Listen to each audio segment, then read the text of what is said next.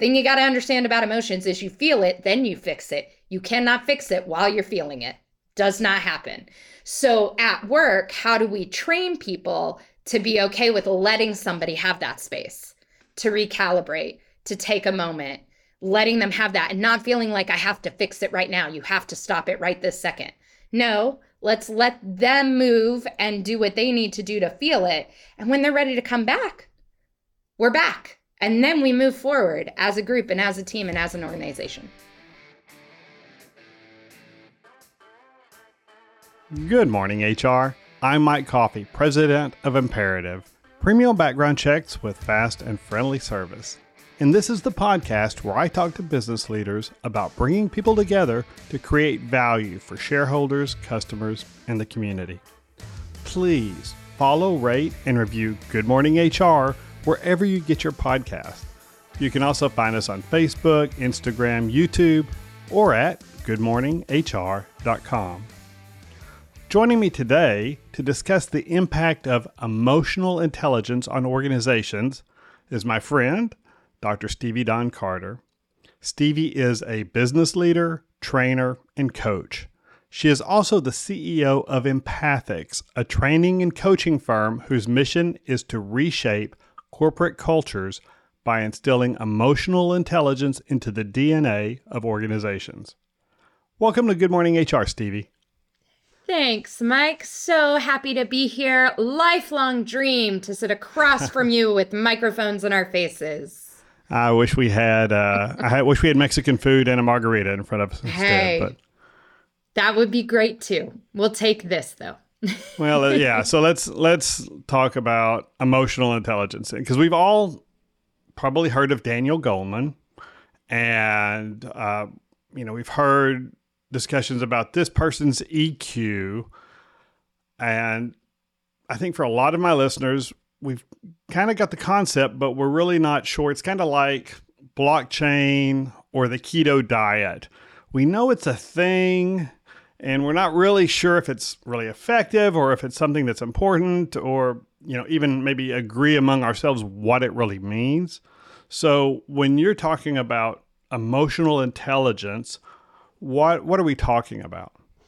Yeah, it's a great question and I think you are absolutely correct in that it is a topic often listed or mentioned, but that doesn't mean people can articulate what it truly means to them and the impact that it can have on their lives. So, there's a lot of different definitions of emotional intelligence out there. The one that I prefer, the one that I use the most, is it is the learned ability to manage emotions effectively and interpret messages correctly.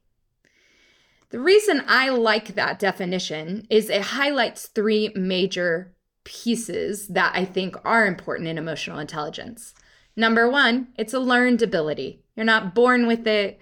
You don't just magically have it or don't have it, no matter what people tell me when I meet them. Oh, I have zero emotional intelligence. You only have zero emotional intelligence if somebody doesn't slap you in the face when you talk. You know, like mm. if you're if you're getting through conversations well, you have some of it. It is a okay. learned ability that we get through conversations. But also managing emotions effectively. I think it's important that we understand that emotions happen and they come with us to the workplace. They are not in a home only scenario. So we need to make sure that we manage them effectively. We can't turn them off, we can't ignore them. So we have to make sure we manage them. And then finally, the piece that always has stood out to me is emotional intelligence is all about communication. And so, how do we use our emotional intelligence to really interpret the messages we're hearing from others in the best possible way? And so, that's the definition I like to use, and that's how I like to focus on it.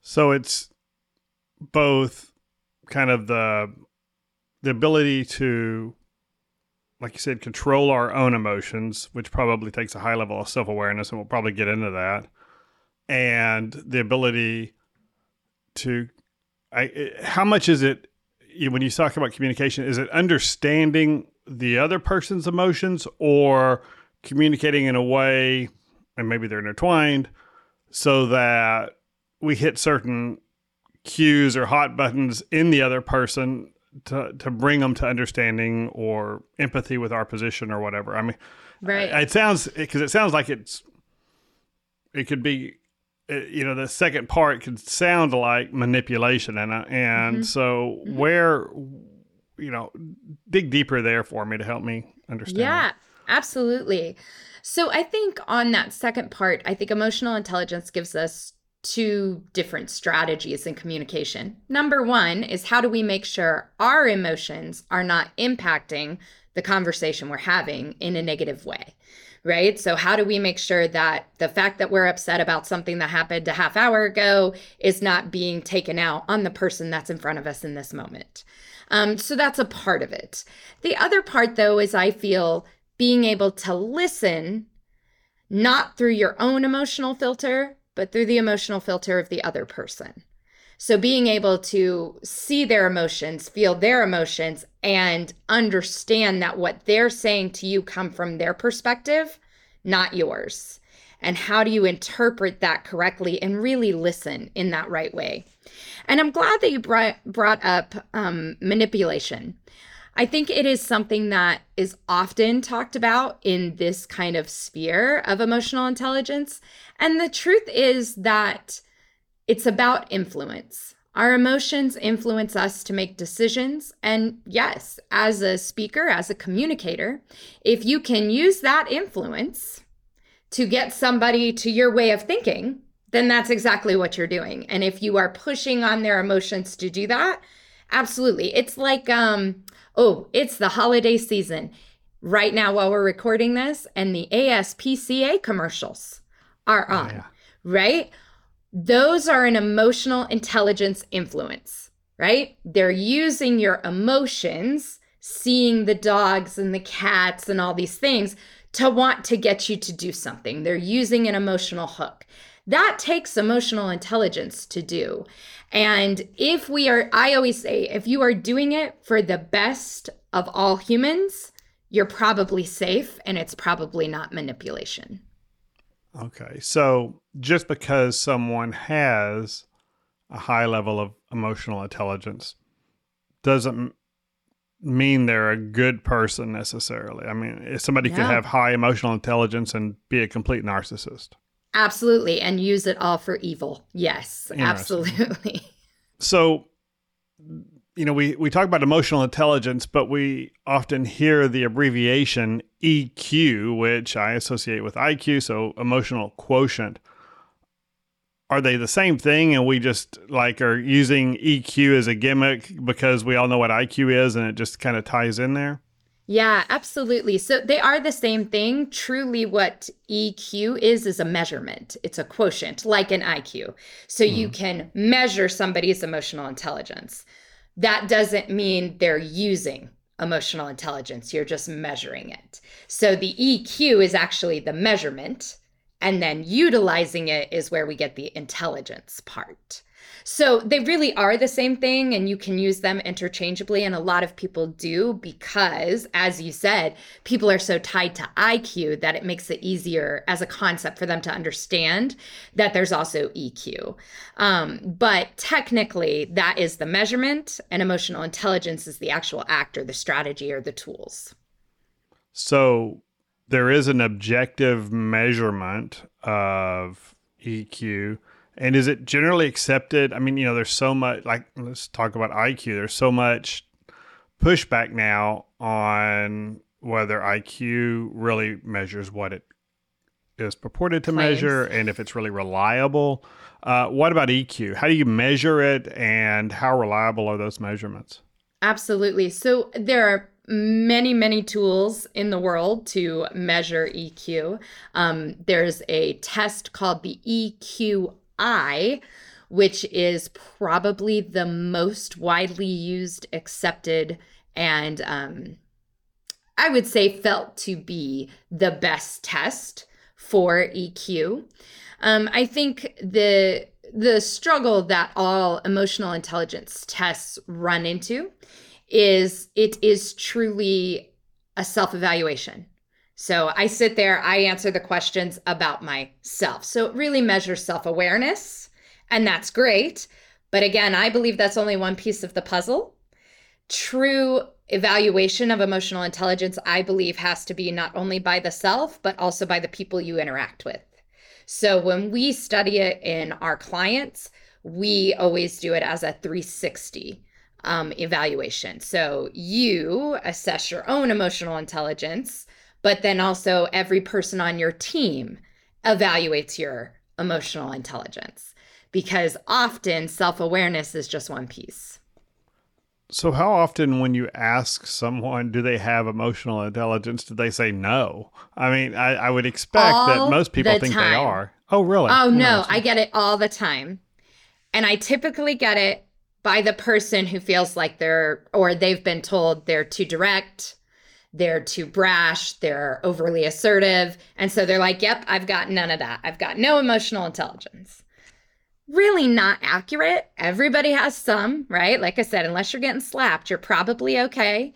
Um, but truly, we've taken emotional intelligence and, and attached it to empathy.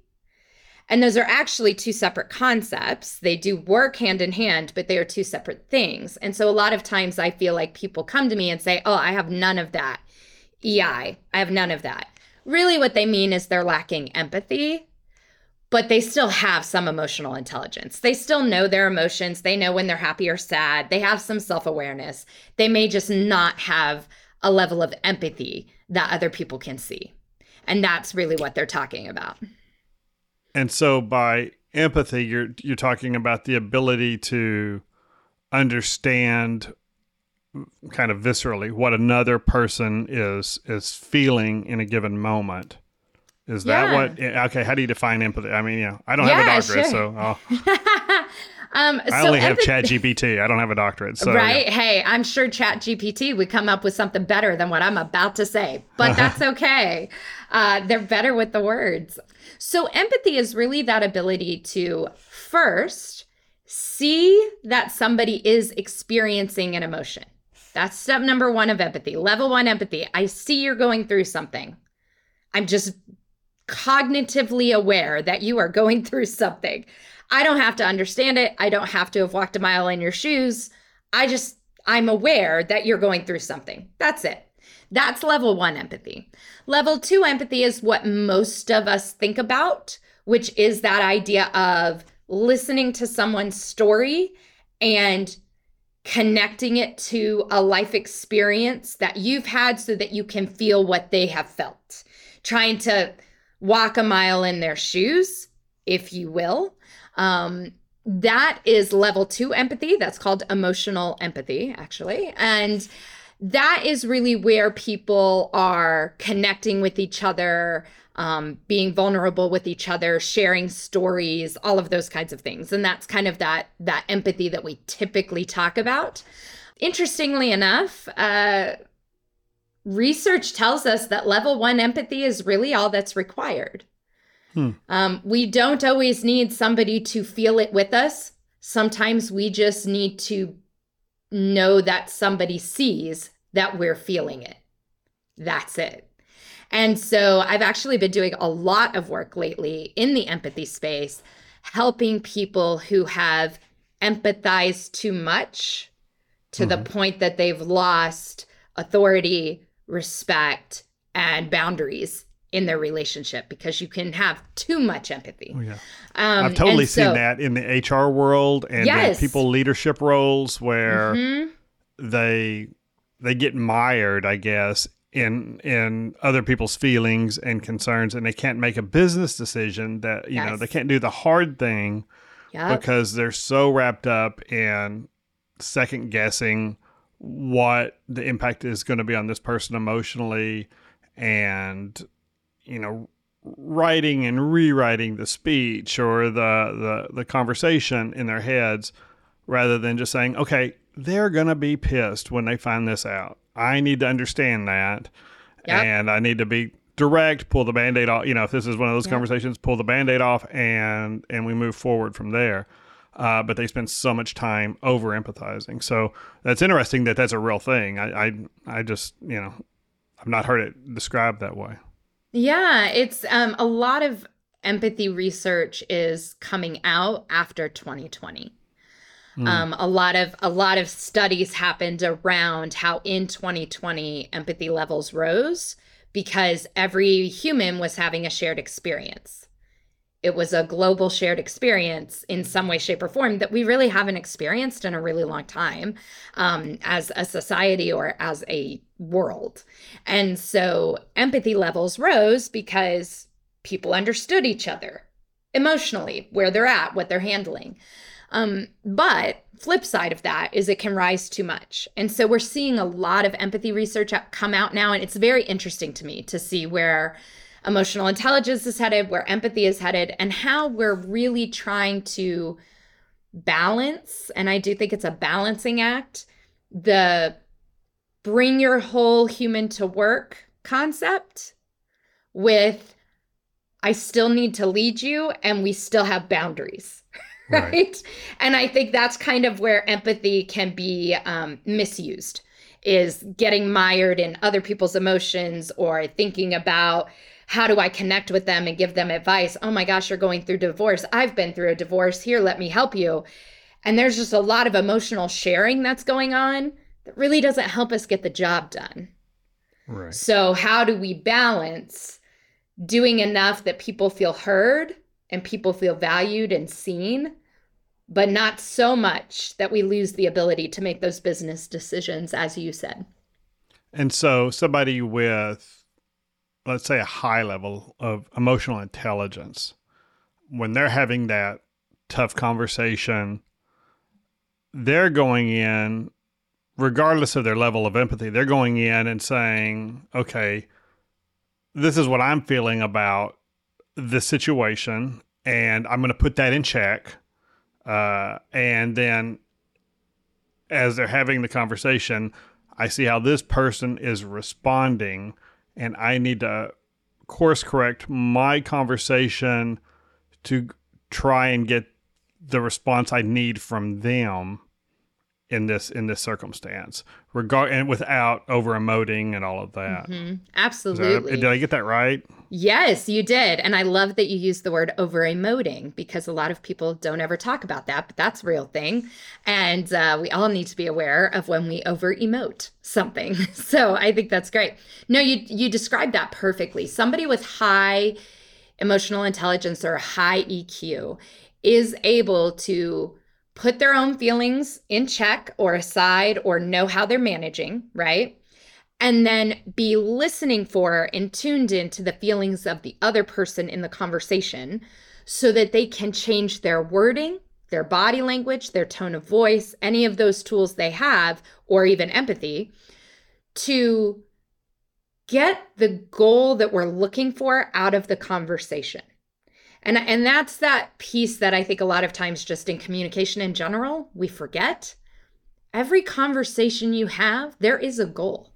You mm-hmm. don't go to talk to somebody without looking for something. Even if it's I'm just looking to hear how your day was today. There's still a goal to that conversation. And somebody with high EQ is able to keep that goal in the front of their mind, not letting the emotions that come up take us away from, but this is the goal for this conversation. And no matter what emotions they throw at me, I'm going to keep shifting and changing to adapt my communication to still achieve that goal. So I'm reminded back in the late 80s, early 90s when I was starting my career, Stephen Covey was all the thing. Oh. And uh, and I'm probably going to butcher this, but one of his uh, you know habits, seven habits, was seek first to understand? Does how does that tie in with what we're talking about? I mean it's because i think we probably back in the you know in the 90s when i was learning that stuff focused a lot on probably over emphasis on empathy um as i think back to it now. And and in light of what you're saying maybe the understand part isn't quite as much as uh, understand on the big picture as understand what's going on in the moment. Is that is is that fair? Absolutely. I think it's very important that we keep our communication reliant in the moment, not on, you know, well, okay, but I'm already seeing five weeks from now, we're going to have to talk about XYZ. And so I'm already skipping ahead. And we do that too often to people. And that doesn't bode well for good conversation. We need to be able to be present in this moment without the emotions of the past and without the anticipation of the future.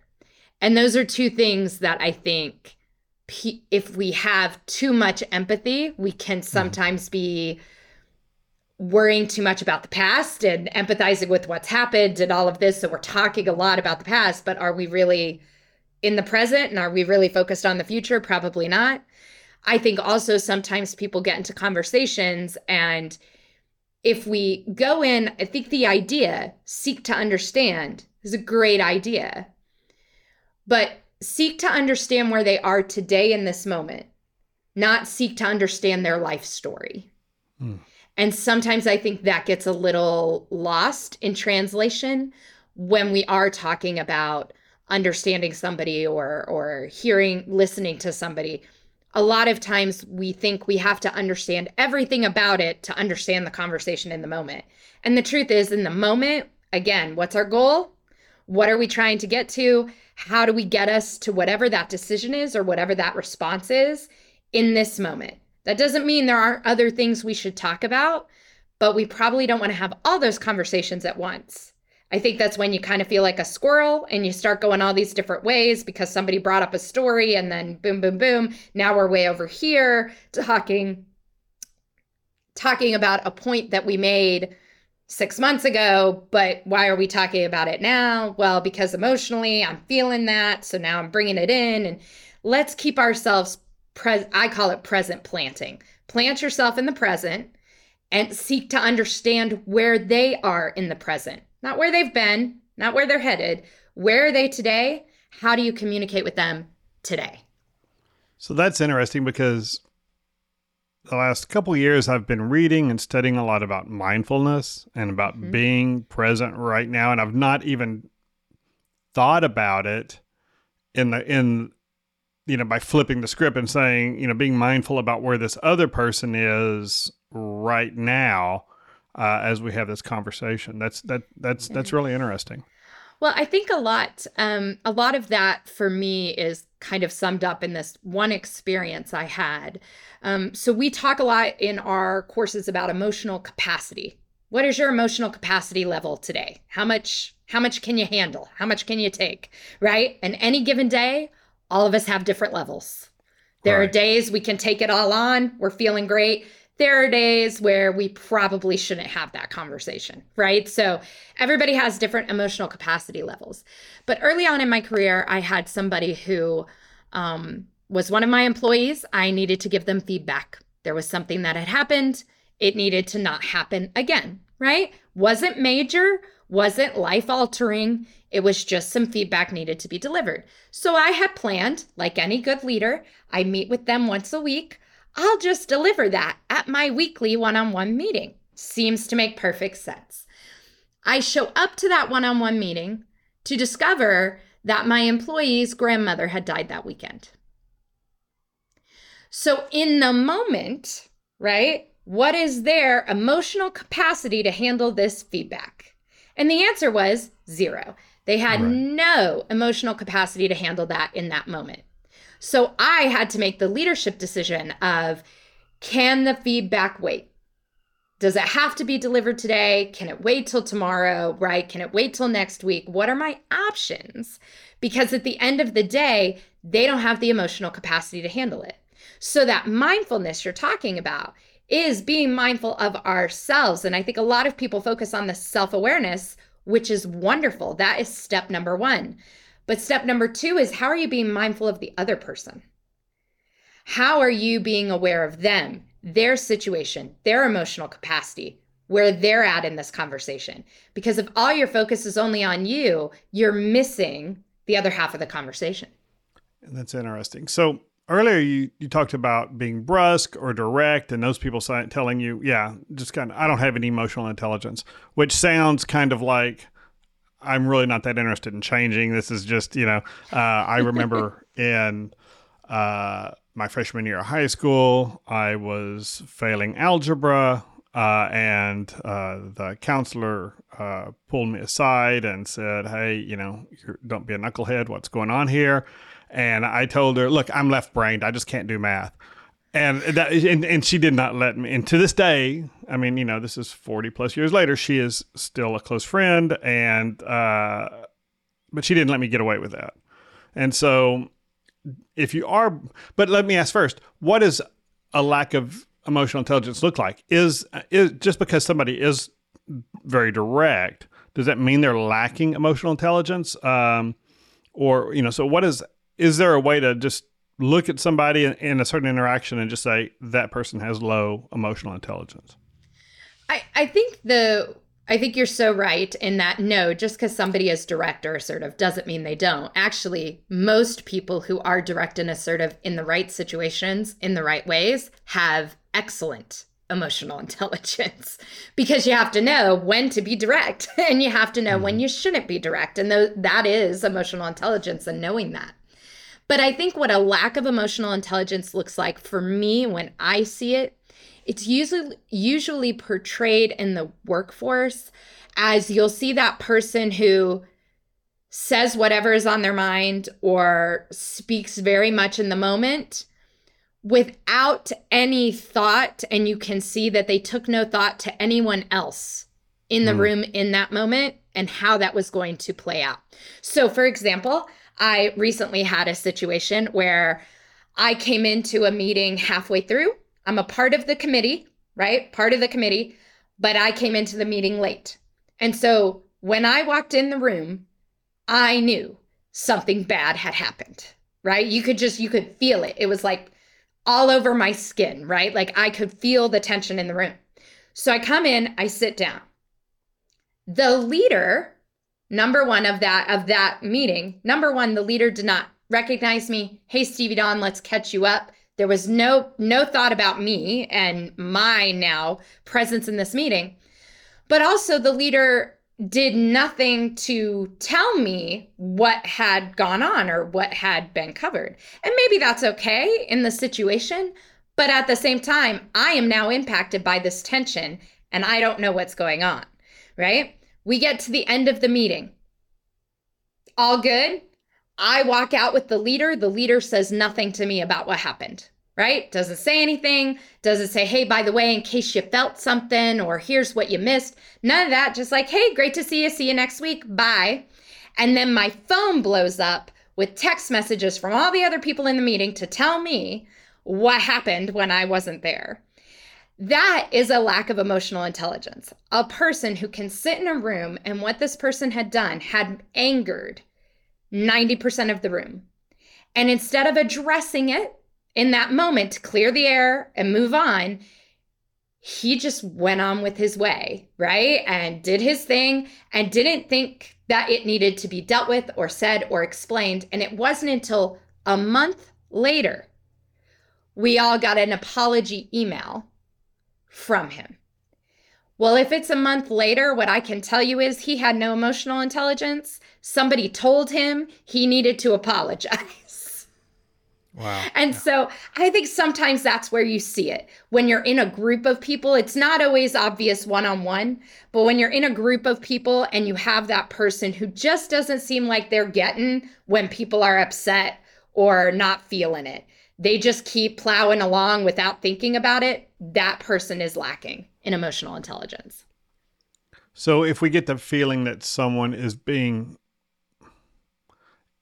maybe you could interpret it as intentionally obtuse or um, you know direct for a really specific purpose even if it even if we don't like the way they're doing it that doesn't mean they're being emotionally unintelligent that it may mean that they're just they're driving this home but if if there's an obvious elephant in the room yes then um and they don't address it uh, that is a sign that maybe they're they're not as emotionally intelligent. And so if I'm if I have my team coming to me one on one after meetings saying, "Hey, you know, what do you think happened in there? Because, you know, that, you know, the way you left the room didn't, and, you know, but that goes back to having a, an organization with high trust and a lot of mm-hmm. accountability that flows upward. Uh, to do that. I think I've got that. Or you know, I, I one of my one of my direct reports, I, I sent him a note in Zoom about something, and the response back immediately was, "You're killing me, Smalls." And uh, you know, and I said, "Well, thank you for the Sandlot reference. I understand you're right, and uh, let's talk about this in our one to one. You don't, I don't need this right now." Um, and but I think there's a thing with leaders that if you seem if you uh, uh, respond to how people are feeling in the moment, um, that it's either a weakness or it on your part, or it's you know too much vulnerability, and we're going to get too squishy here, and we just you know it's going to get in the way of doing the job. So, um, but I guess I guess really I'm answering my own question. But tell me if I'm right the, the your I think your answer will be, uh, you know, I'll do you know Carnac here. Um, the I think your answer will be that it's whether you recognize it or not is what drives the emotional intelligence piece of it. Uh, you know, whether it's the appropriate decision or not doesn't have anything to do with really the emotional intelligence, but you're recognizing, you know, you're reading the tea leaves. Okay, this is what's going on, and I'm going to take this course of action. And that course of action may or may not be successful, but at least going into it, you knew what you know you you knew what the dog poop you were stepping in was. It's just how am I going to get it off my heel?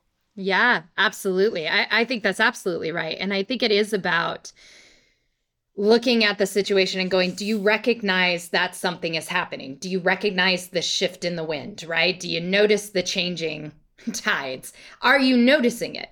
That's step number one. And if you're noticing it, you have emotional intelligence. Now, your ability to use it, change, adapt, those are additional skill sets, right? That we have to learn and grow from. But sometimes is the right course of action to not address it in the room in the moment. Absolutely. Sometimes it needs to be addressed differently or at a different time.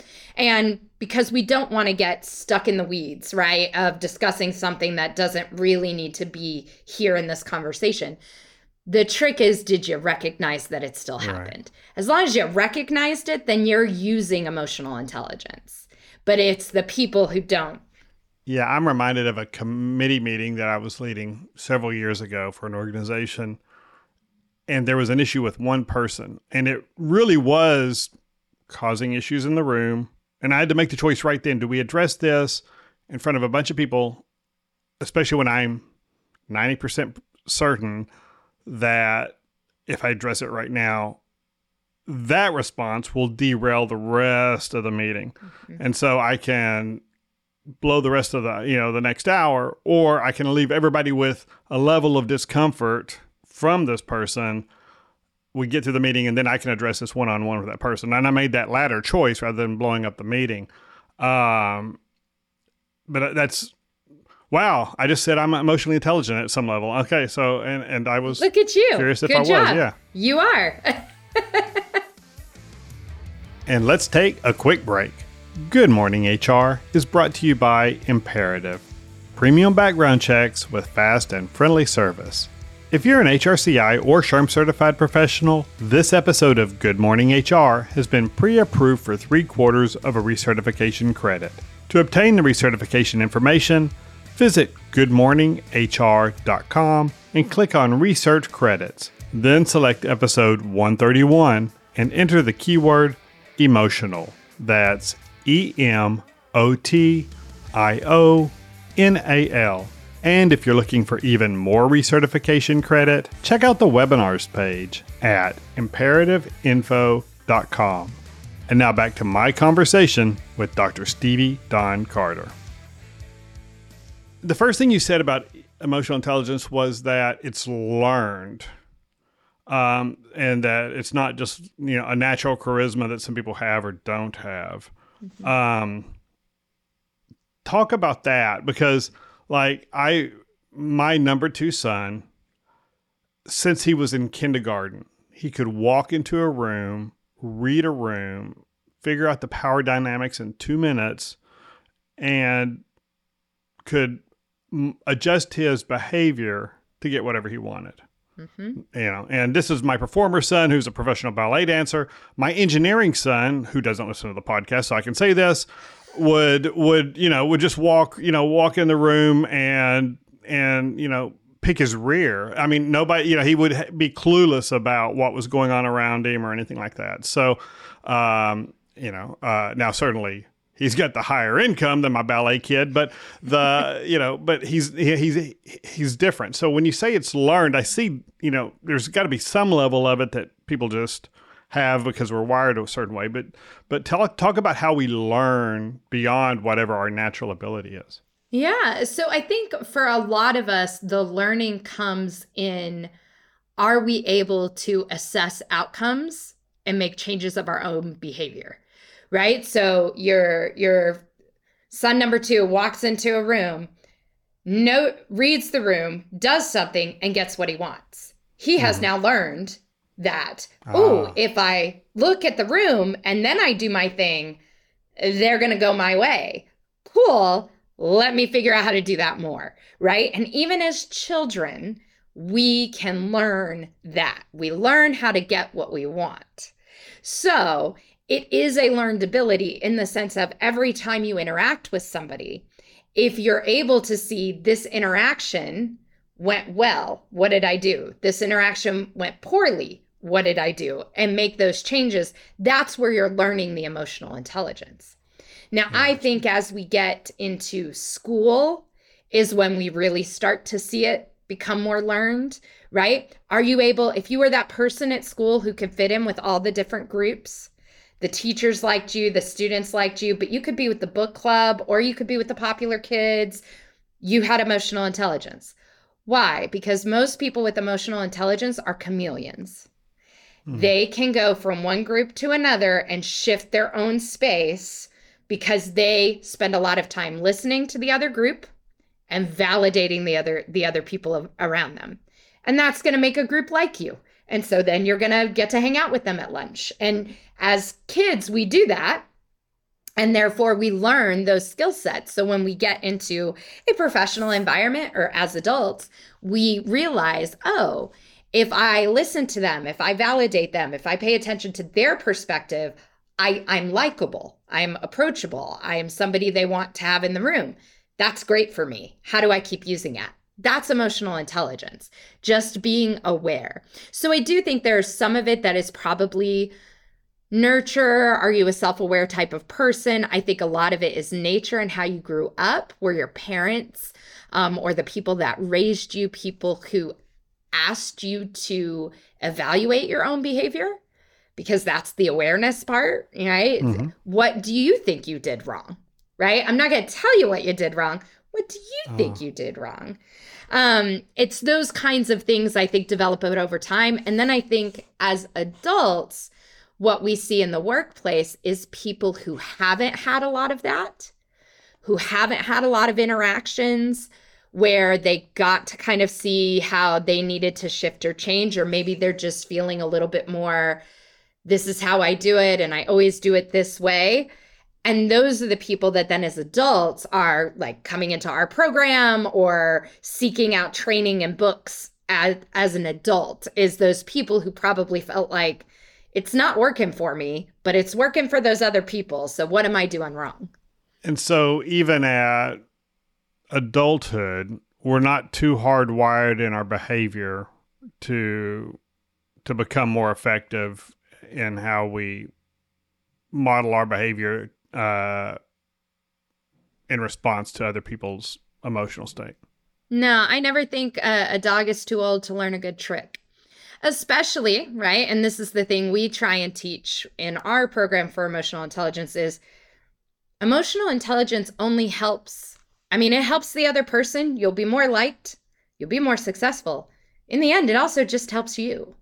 So I think sometimes for those people that are maybe they've gotten into adulthood and they're like, uh, I haven't really learned this, or I don't feel like I have any. When we go in, I always say, hey, I'm not teaching you this for their benefit. I'm teaching it for your benefit, right? Because if you start using these things, life's going to get easier for you because you're going to become more likable, more approachable, more able to communicate. All of that's going to unfold and you're going to be more successful. Yes, in the process, are you probably nicer and more empathetic? Yeah. But realistically, I'm making you better at you. And that's really a goal that I think a lot of adults can get behind. And again, it feels kind of Machiavellian, right? uh, you know, just kind of manipulative. Mm-hmm. But, and I guess the real trick is am I using this for the good of the other person, of the mm-hmm. organization, of the higher purpose we serve? Yeah. Or am I doing this strictly in my own self interest? And this is really, I'm pulling the rug out from under this person by by reading them this way and manipulating right. them. Yes, I think the the true the true difference maybe between a, a human with high emotional intelligence and maybe a, a psychopath, I don't know, or mm-hmm. a sociopath, I forget which one it would be, um, is that at the end of the day, any influence you're trying to use, any buttons you're trying to push, you're doing it for the good of something, right? Whether it's mm. for the mm-hmm. good of the organization, for the good of that human. Um, and it should, of course, be done with morals and values and all of that right in there. Um, do people have really high emotional intelligence and therefore become really good scam artists? Yes, they do, because mm. they know how to push those buttons, right? So it is a skill set that can be positive, can be negative, but I think whether it's manipulation or influence to me always comes down to are you only seeking your own self interest or are you making good decisions for the business, for the other humans, for the team? And that's a little bit different. So when you're working with an organization and there's you know they've got they've got concerns in the organization about the emotional intelligence of uh, leadership and the rank and file, let's say we've got this conflict. We've got people crying in HR. We've got, you know, uh, storming out and, you know, driving their car away, burning rubber, and all those things. Do you have to work on emotional intelligence on a person by person basis? Or are there things you can do culturally to improve the emotional intelligence in the air? Absolutely. That's a great question there are strategies for shifting the culture to be more emotionally intelligent and empathetic, which then helps everybody, right? So we can send everybody to a training program or we can do all these things. But the reality is is if the culture focuses on expectation setting, that's first and foremost, expectation setting and communication accountability. Those are the two things that if a culture can build those into their culture, into every level of that organization, you will see more emotional intelligence come up. Because expectation setting says, I know what to expect in this meeting. I know what to expect from this human. So I am no longer going to be emotionally hurt when they don't do something because no, we have an expectation. So much of our emotional um, drain or baggage or issues tends to come from I didn't actually set the expectation. I made an assumption that they would know what my expectation was, and then they didn't do it. And now I'm mad at them for it. Mm-hmm. And now let's let that spiral. Right? right? So if we just set clear expectations in everything, that takes away a lot of that emotional burden on people. So that's step number one. And, and culturally, that's easy to do. It's just an extra step to every meeting, every team, every agenda that you have to do. And it's just about making sure you do it, making sure you set those expectations every single time so everybody knows where they're at, what they're supposed to do. And that way, if somebody does not meet expectations, it's not an emotional response. It's a, hey, why didn't why didn't you do that? We talked about it. We discussed it. We were on the same page, right? And then on the other side of that, then is how do we truly have communication accountability? And what that means is this this idea of I have a purpose for this meeting. I'm going to communicate my purpose for this meeting. We're going to have the meeting. We're going to have the conversation. And then if I say I'm going to do something out of it, somebody's going to hold me accountable to do that so that then you feel like you're not only vocalizing what you want, but somebody's going to hold you accountable for what you vocalized. A lot of times in the workplace, we only hold people accountable for things that are written down. And while that makes sense, because otherwise, how do you know? But 90% of our business happens in conversations that are not written down. Mm-hmm. So, how are we holding ourselves accountable for our communication? For what we've said in meetings, for what we've said to other people. Now, that may be that you need to send an email follow up that says, You said you were going to do these things. Sure, then it's in writing. I get it. But overall, as a culture, if we started truly listening and saying, This is what I heard you say, and I'm going to hold you accountable to that, that would shift people into a higher level of emotional intelligence because they're going to have to take their emotions out of it to truly listen and be able to then be held accountable to that standard. Interesting. So this may be a French goodbye, but one last one last topic I'd like to kind of dig into then because as I'm thinking through this, I'm I'm reminded of a lot of conversations I've had over the last several years where this idea that people should have control over their emotions in the workplace is kind of coming out of fashion. Um, and you hear diversity claims about it that, well, you know, it's it's sexist to expect people not to cry at work in, in meetings or or you know concerns about neurodiversity right. or even racial issues things like that well you know um, you know these you know certain groups are going to be more you know that will def- you know or somebody in a group will defend themselves against yes. a, a, complaint about their behavior by saying this is this is racist or anti-cultural because people in my group display our, our, our, our, mm-hmm. emote this way yeah mm-hmm. how do you balance that with the the idea of the uh, of emotional intelligence yeah so i think that we there is a standard of emotion that I think. And that click you heard a minute ago was me standing on, stepping on the landmine. Oh so, yeah, you did. you, so you just, totally so did. um, but I, I think what we're what we have to say is that the workplace is a professional space, so we need to be able to emote. And when we're upset, we're allowed to be upset. Does that mean you should yell at somebody? No, this is a professional workspace right? I don't think you should yell at your family either, but that's that's a story for a different day, right?